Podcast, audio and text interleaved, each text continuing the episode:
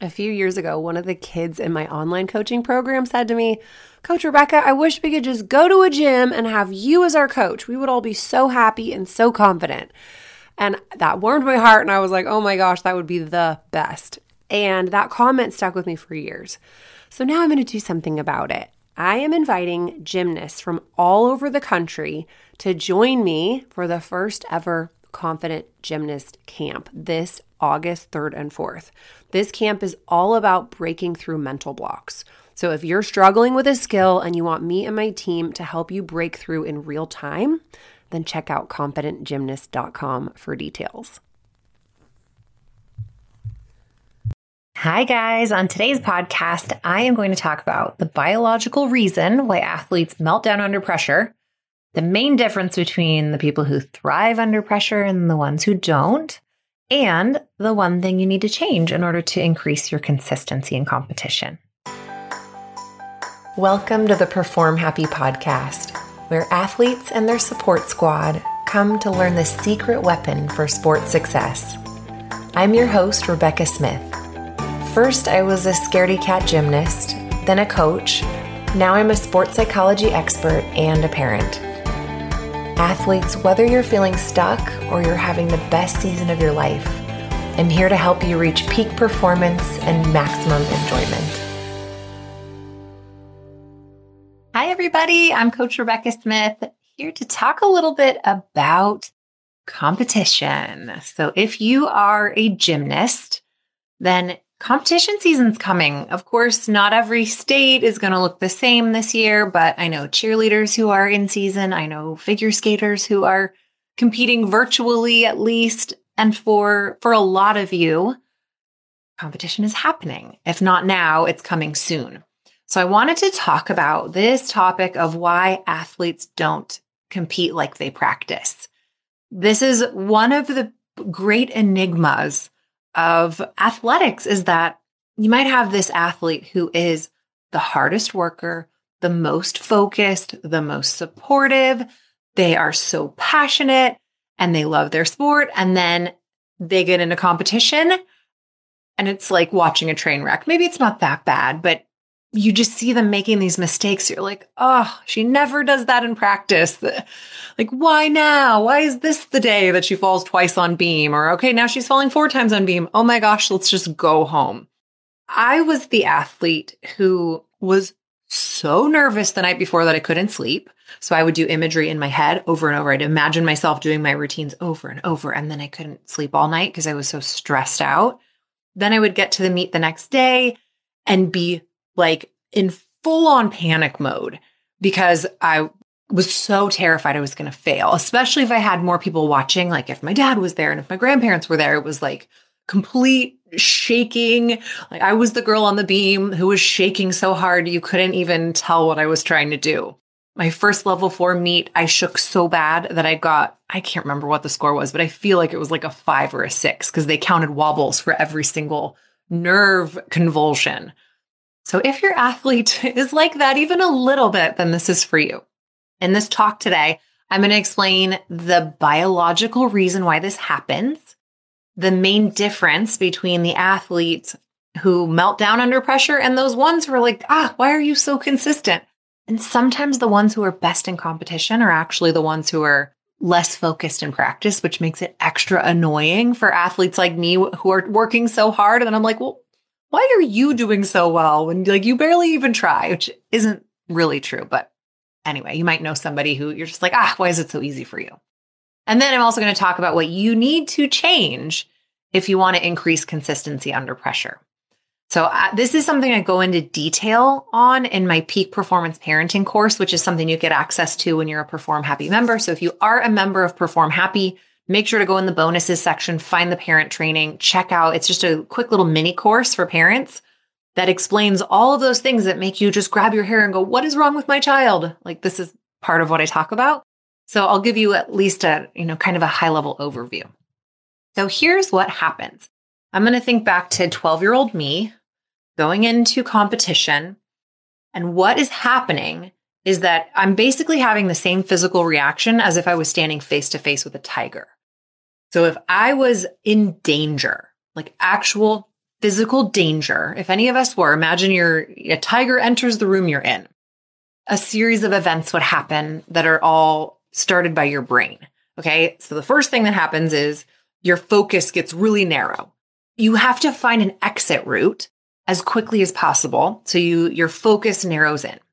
Also, your heart starts to pound because you want all the blood in your body to leave your hands and legs just in case that tiger cuts you. You won't bleed out. So all your blood goes into your core so that it can power your organs in a turbo amazing way.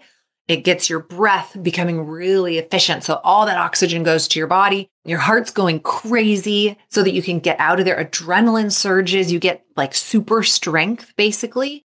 You also get really tense just in case a tiger like wanted to battle you. You'd have to be like ready to go. So you get really tense.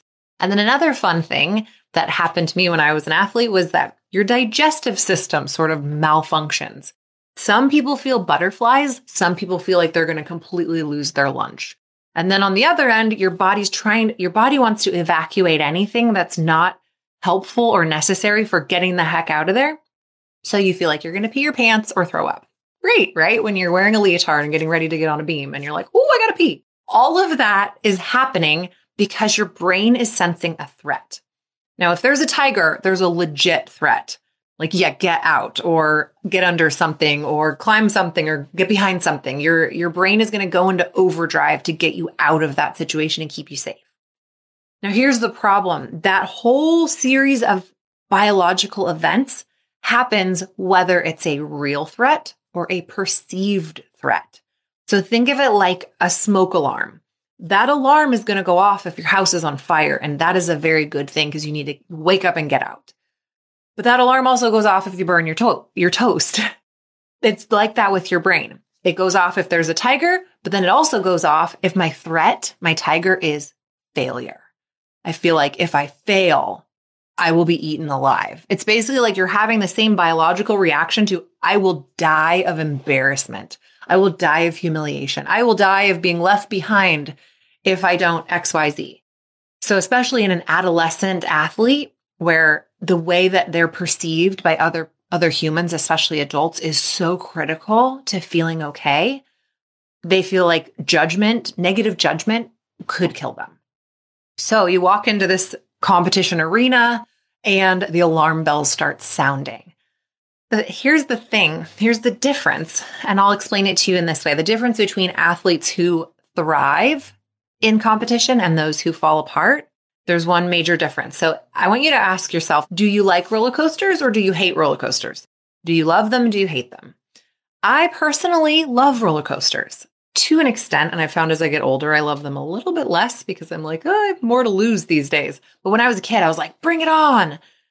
But then there were certain things like the, the big arch in St. Louis. I was like, I am not getting on that thing. Anyway, think to yourself, do you generally like roller coasters or not like them?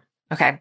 Now ask yourself, what is happening in your body while you are going up that roller coaster. It's like click, click, click, click, click, click, up you go. The anticipation is happening. What's happening? So, what's going to happen biologically is the exact same thing that happens if you see a tiger or if you fear failure. When you're on that roller coaster, your heart's pounding, you feel like you're going to lose your lunch, you're tense, you're sweaty, your hands are cold. Same thing is happening to your gymnast. Exact same thing. The heart is pounding, they're tense, but what's different, think about it. What is the difference? There's no biological difference. It's really, it's the interpretation. And so I can shorten that to it's the mindset.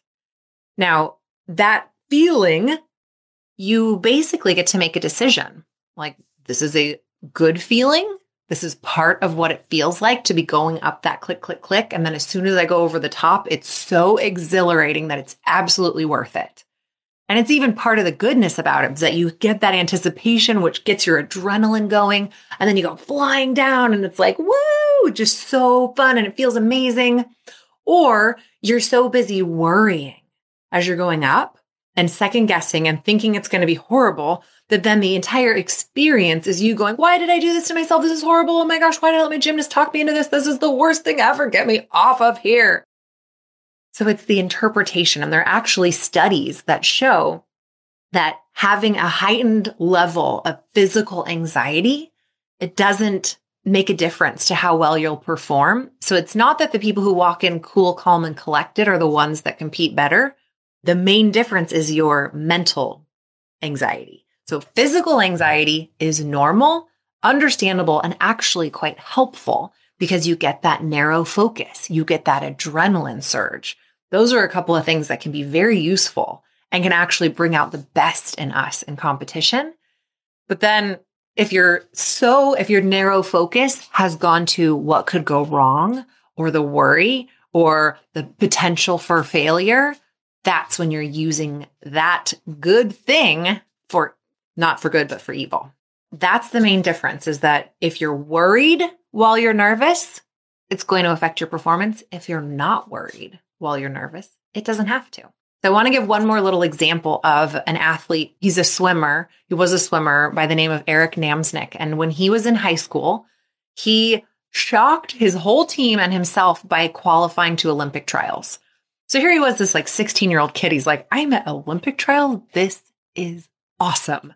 So he's walking around this pool and seeing all these, these idols, these guys that he's like looked up to forever and these women who he's just like, this is the coolest thing ever that I get to be here at Olympic trials. I'm going to tell all my friends that I got to be here. I'm swimming in a pool with Olympians. This is so cool. And so he just had the most fun getting, uh, you know, doing his events and seeing these cool people and being with some of his friends. And then the results come out and he qualified to finals.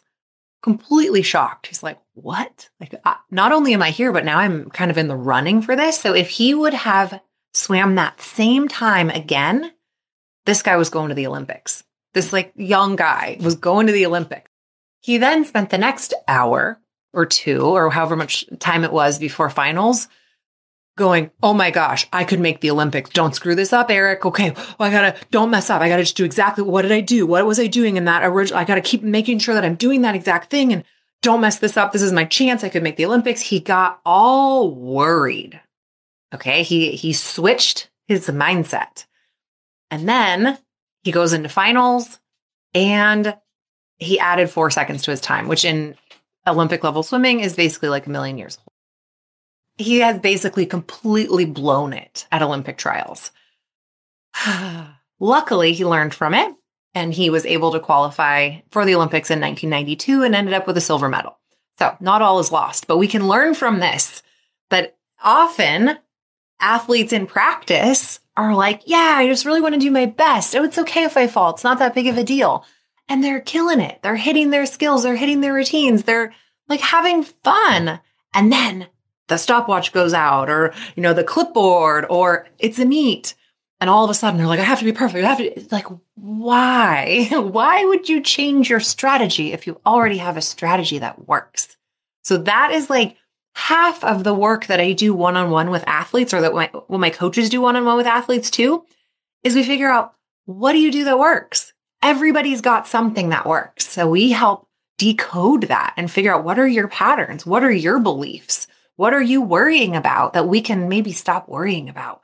What can we focus on instead with that laser beam of focus that's so, so useful when it's in the right direction? That is the main thing that you have to change is your mindset. Now, if you decided I am going to love roller coasters because there's some reason, some motivation why you're like, yeah, I want to bond with my child and I want to love roller coasters. Is it possible that you could? Absolutely. It is absolutely possible that you could. But here's the thing you've got a lot of past history built into your brain at the brain level that says, I don't like roller coasters. Roller coasters are not fun. Roller coasters are not safe. I don't want to do them. I avoid them. So that's the thing is that athletes who have had a lot of experience melting down under pressure or even just a couple of like primary sort of traumatic experiences melting down under pressure, it's built into your brain so that your brain can keep you safe and alive. So your brain's like, "Ooh, avoid that. Nope, we do not want to walk into that competition. This is not safe." You are, you're risking embarrassment, judgment, failure, being left behind. Don't do it. And so it's sounding those alarm bells extra, extra hard for you to try to keep you from getting hurt by failing. So what we want to do is over time work in new brain patterns, new thoughts, new strategies, or old strategies that you already use in different environments like practice so that you can then get that built in.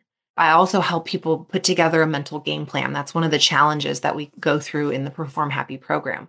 That you come up with your rock solid mental game plan so that you know exactly what you need to do to set your brain up for success. You set your body up for success in practice, you set your brain up for success through mental training. Hopefully, you guys can take that and, and realize, oh, it's okay to be nervous. It's, I don't need to necessarily try to calm down.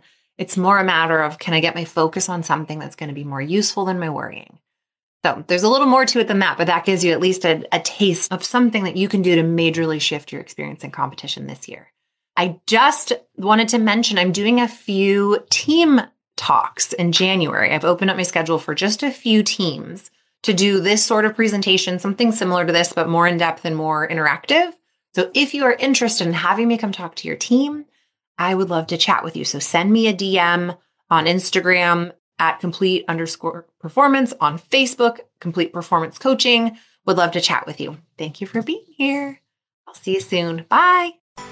Thank you so much for joining me for this week's episode of the Perform Happy podcast. If you're ready to unlock your maximum sport potential, head over to performhappy.com and join us. You'll be training alongside world champion athletes and Olympic hopefuls. And I will personally take you through my research based system for overcoming fear and mental blocks, building confidence, and finding your flow. I'm Coach Rebecca Smith, and I'll see you next time.